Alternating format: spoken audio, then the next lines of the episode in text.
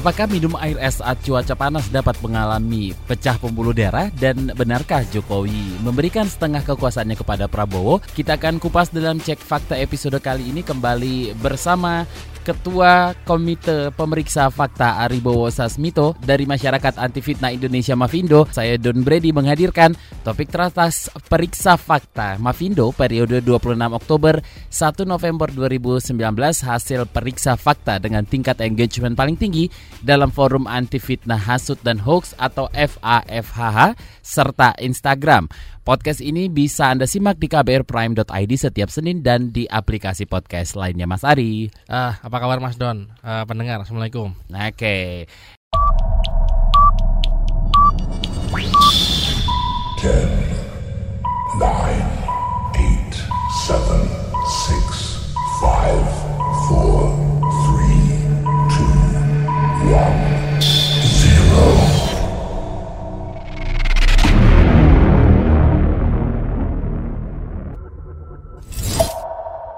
Number five. Kita mulai dari posisi kelima, minum air es saat cuaca panas dapat mengalami pecah pembuluh darah. Di tengah suhu udara dan cuaca yang panas di sejumlah daerah di Indonesia, belum lama ini beredar sebuah pesan berantai yang menyebutkan meminum air es saat cuaca panas um, dapat menyebabkan pembuluh darah pecah. Bagaimana kebenarannya? Siapa yang dapat mengkonfirmasinya? Sebenarnya apa sih untungnya membuat konten semacam ini? Dan kayaknya ini berita lama ya, Mas Ari ya? Iya, ya maksudnya mungkin uh, di uh, apa ya tujuannya sebetulnya kalau berkaitan dengan kesehatan itu maksudnya baik Mas, cuman hmm. cara Uh, menyampaikan yang salah, pakai cara menakut-nakuti gitu. Ah. Sama seperti kalau uh, yang seni, generasi senior, saya nggak bilang orang tua ya, generasi senior gitu ya, yang pengen menegur anak-anak untuk eh jangan sering-sering main main uh, game online, tapi mm. negurnya pakai nakut-nakuti gitu. Mm. Nah ini dibilang uh, pembuluh darah pecah yang nggak sampai segitunya sih, karena uh, kalau bikin rasa nggak nggak nyaman, iya bikin rasa nggak nyaman, tapi kalau sampai pembuluh darah pecah, pecah nggak sih. Ini sudah dikonfirmasi oleh dokter Ari Fahri Alsyam uh, yang diwawancara uh, antara dengan uh, Kompas ya. Jadi udah ditanyain bahwa nggak sampai segitunya. Nggak sampai segitunya. Gak tapi sampai segitunya. Buat nggak nyaman aja. Uh, bikin badan nggak nyaman sih, karena kan uh, hmm. badan kita itu punya mekanisme untuk menyesuaikan temperatur Mas. Ya, gitu, kalau ya. kepedesan enak. Kalau kepedesan enak, enaknya ya. Mendingan jangan makan pedes. Karena khawatir sakit perut. Okay. Saya sering Mas sakit perut. Tapi ini udah berita lama sih ini, kalau ya, berulang dulu sih, berulang ya. Berulang. Number four. Kita ke posisi nomor empat, Jokowi memberikan setengah kekuasaannya kepada Prabowo. Di Twitter sebuah cuitan muncul yang intinya pesannya inti pesannya mengatakan bahwa Presiden Joko Widodo memberikan setengah kekuasaannya kepada Menteri Pertahanan Prabowo Subianto dengan narasi sebagai berikut. Alhamdulillah Pak Prabowo diberikan kewenangan mutlak atas pertahanan negara, membawahi B I N, T N I, Polri. Ini artinya Jokowi memberikan setengah kekuasaannya kepada Prabowo. Cebong pun kelojotan. Kami tunggu gebrakan jenderal tercinta at Prabowo. Nah, selain uh, narasi juga dilampirkan berita dari media daring Viva dot co dot i d yang bertajuk "Tak sebut tugas Menteri Pertahanan Prabowo, Jokowi beliau lebih tahu". Gimana nih, Mas? Ya, um, ya gimana ya, agak-agak Uh, rumit Mas ya kalau ngomongin politik ini kan memang sebetulnya uh, para pemimpinnya sendiri sudah mencontohi bahwa uh, ada waktu itu Pak Bamsud bilang bahwa ada waktunya berkompetisi, ada waktunya untuk uh, rukun kembali dibilang begitu. Hmm. Nah ini sepertinya uh, pemimpinnya sudah pada rukun, uh, ininya nih pendukungnya yang nggak rukun-rukun gitu ya. Hmm. Nah Pak Prabowo memang uh, waktu itu tidak ada istilah diberikan setengah kekuasaannya ke ke Pak Prabowo, karena Uh, jabatan presiden dan menteri pun uh, sudah jelas bahwa presiden itu punya hak prerogatif untuk yeah. memilih menteri gitu ya. Mm. Jadi yang artinya uh, Pak Jokowi ini adalah sebagai presiden itu adalah atasannya Pak Prabowo, tapi memang kalau dalam bidang militer uh, Pak Prabowo ini memang bidangnya gitu ya, sudah cukup uh, beberapa puluh tahun uh, membidangi itu dan lebih paham, makanya dibilang Pak Prabowo lebih tahu dibilang gitu. Mm. Tapi dibilang menyerahkan setengah kekuasaannya sih enggak juga, karena kalau dalam bidang militer presiden itu panglima tertinggi ya. Gitu. Yeah. Jadi enggak ada sih kayak istilah uh, berbagi kekuasaan gitu. Tapi ini loh yang katanya membawahi uh, apa namanya? B I N, T N I, Polri gitu loh. Tapi ya memang itu bagian dari bagian Menteri Pertahanan hmm, ya gitu ya. ya. Hmm. Oke. Okay. Number three. Di posisi ketiga, Hamzah Dals asal Aljazair, hacker yang membantu Palestina dihukum mati. Jadi um, ini ada sebuah gambar beredar melalui Facebook dengan narasi terima kasih telah membantu Palestina, semoga amal dan ibadah diterima di sisi Allah. Selain itu, narasi dalam gambar juga bilang kalau Hamzah Dals asal Aljazair merupakan salah satu hacker yang amat ditakuti di dunia. Kini ia mendapatkan hukuman mati setelah membobol dua ratus tujuh belas bank di Israel untuk disumbangkan ke warga Palestina. Wow, ini gimana nih Mas penelusurannya? Ya, uh, ini sebetulnya uh, dia bukan uh, peretas, kalau orang lebih pahamnya hacker ya, bahasa mm, Indonesia mm. validnya itu. Uh, peretas uh, bukan hacker, bukan peretas, tapi sebetulnya namanya itu semoga benar ya, Majid Kavosifar namanya. Jadi hmm. uh, pria dari Iran yang dinyatakan bersalah dan itu dieksekusi pada Agustus dua ribu tujuh. Uh, kesalahannya itu kriminalnya adalah membunuh ha- seorang hakim di Iran. Jadi uh, beda orang sih, bukan bukan si Hamzah Dals uh, yang dari Aljazair ini. Kejadiannya pun di Iran sebetulnya. Hmm, jadi berbeda. Jadi, beda orang sih, beda, beda orang, orang ya. Mm. Oke, okay.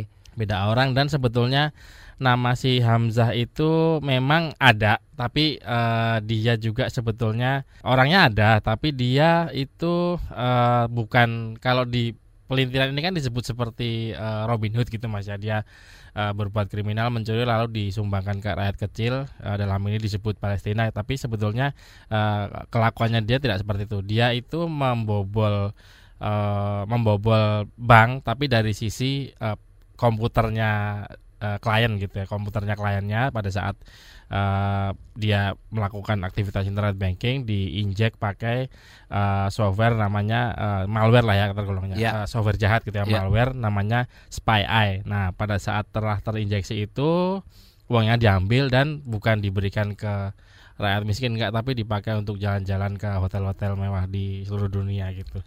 Beda orang sih. Beda orang ya. Number two. Di posisi kedua, video pembatas jalan water barrier bergerak sendiri di Tol Pandaan Malang.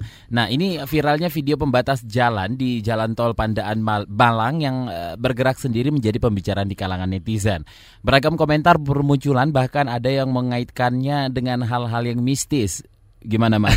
Ya, memang Indonesia salah satu negara yang masih uh, kental dengan ini. Betul. Ya. Uh, kalau kalau barusan ada tuh berita orang mau ngeprank uh, anak uh, tanggung gitu ya, A B G mau ngeprank uh, pakai baju pocong, bikin satu kampung resah terus ditangkap gitu ya. Hmm. Jadi memang di Indonesia ini masih uh, kental dengan hal-hal bau berbau mistis dan ternyata masih banyak juga uh, warganet netizen yang belum tahu bahwa uh, barrier atau uh, penghalang yang suka untuk ditaruh untuk membagi jalur itu sebetulnya itu isinya air gitu. Jadi ah. kenapa isinya air? Pada saat dia perlu dipindahkan, airnya dikosongin dulu biar enteng. Nah pada saat dipasang itu diisi air. Nah dalam hal ini uh, sudah diklarifikasi oleh yang terkait, itu bocor.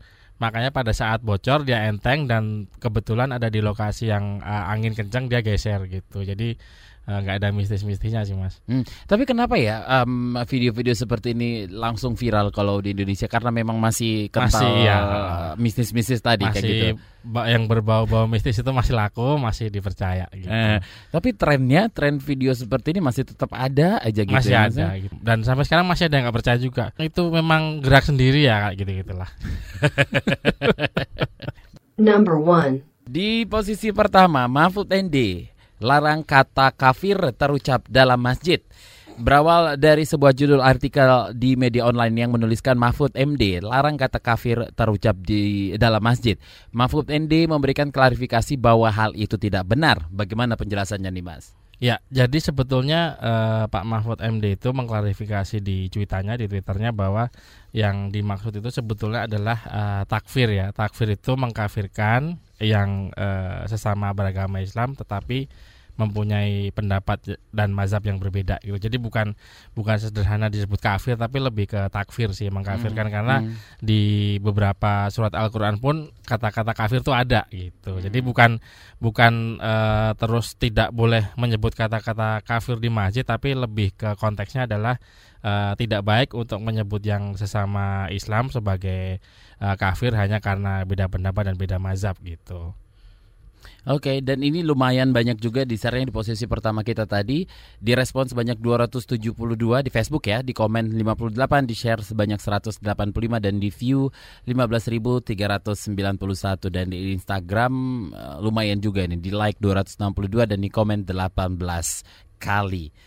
Dan yang seperti-seperti ini juga memang menjadi makanan warganet kali ya. Iya, masih uh, selalu hangat gitu, karena memang... Uh, apa ya uh, bagusnya adalah uh, Indonesia, rakyat Indonesia kita ini memang masih agamis dan mm-hmm. family oriented, makanya uh, hoax yang bersifat agama itu akan laku, dan tadi yang kesehatan itu juga uh, cukup laku karena apa, orang peduli pada aduh jangan sampai nih keluarga atau saudara atau teman saya juga mengalami, saking pedulinya buru-buru dibagikan, buru-buru di-share, padahal ternyata itu salah gitu. Bener banget. Kalau nah. hal-hal kesehatan itu cepet banget di iya, WhatsApp keluarga tuh.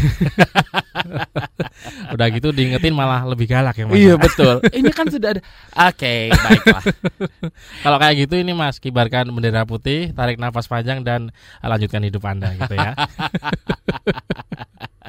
Eh, tapi mungkin tips kalau masalah kesehatan kayak gitu, kalau kita dapat hmm. kayak gitu Mas, apa yang harus uh, kita lakukan? Meng-cross-checknya kemana? Ya biasanya uh, butuh sedikit kemauan ya. Kita hmm. bisa pakai uh, mesin pencari. Kalau bahasa keren sekarang ini istilahnya googling gitu. hmm. Di, disebutkan aja kata-kata kuncinya. Misal tadi ya um, minum air putih dingin itu, nanti akan pada saat googling itu akan muncul biasanya uh, ada beberapa kan. Kita bisa pilih semua atau yang news, yang berita. Nah berita itu biasanya Google hanya akan mengambil dari media-media yang kredibel, nggak ada yang blogspot yang aneh-aneh gitu, enggak. Jadi bisa dilihat dari situ, dan media sendiri biasanya juga akan mengkonfirmasi langsung dengan dokter yang kompeten gitu. Tadi kan sudah dicontohkan ya. Jadi uh, kalau minum air dingin itu uh, nggak sampai segitunya sampai bikin ter- terganggu, tapi lebih ke uh, ada juga ini yang suka bermasalah itu kalau minum air dingin tapi esnya es nggak jelas Mas. Mm-hmm. Es balok yang kita tahu itu kadang seringnya dari ini,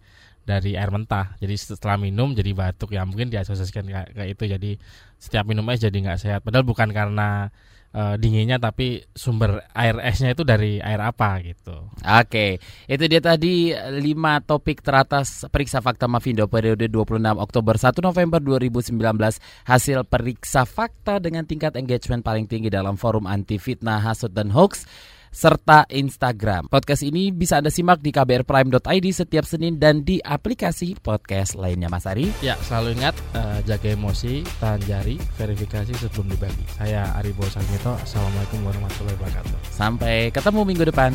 Cek fakta. Cek fakta. Cek fakta.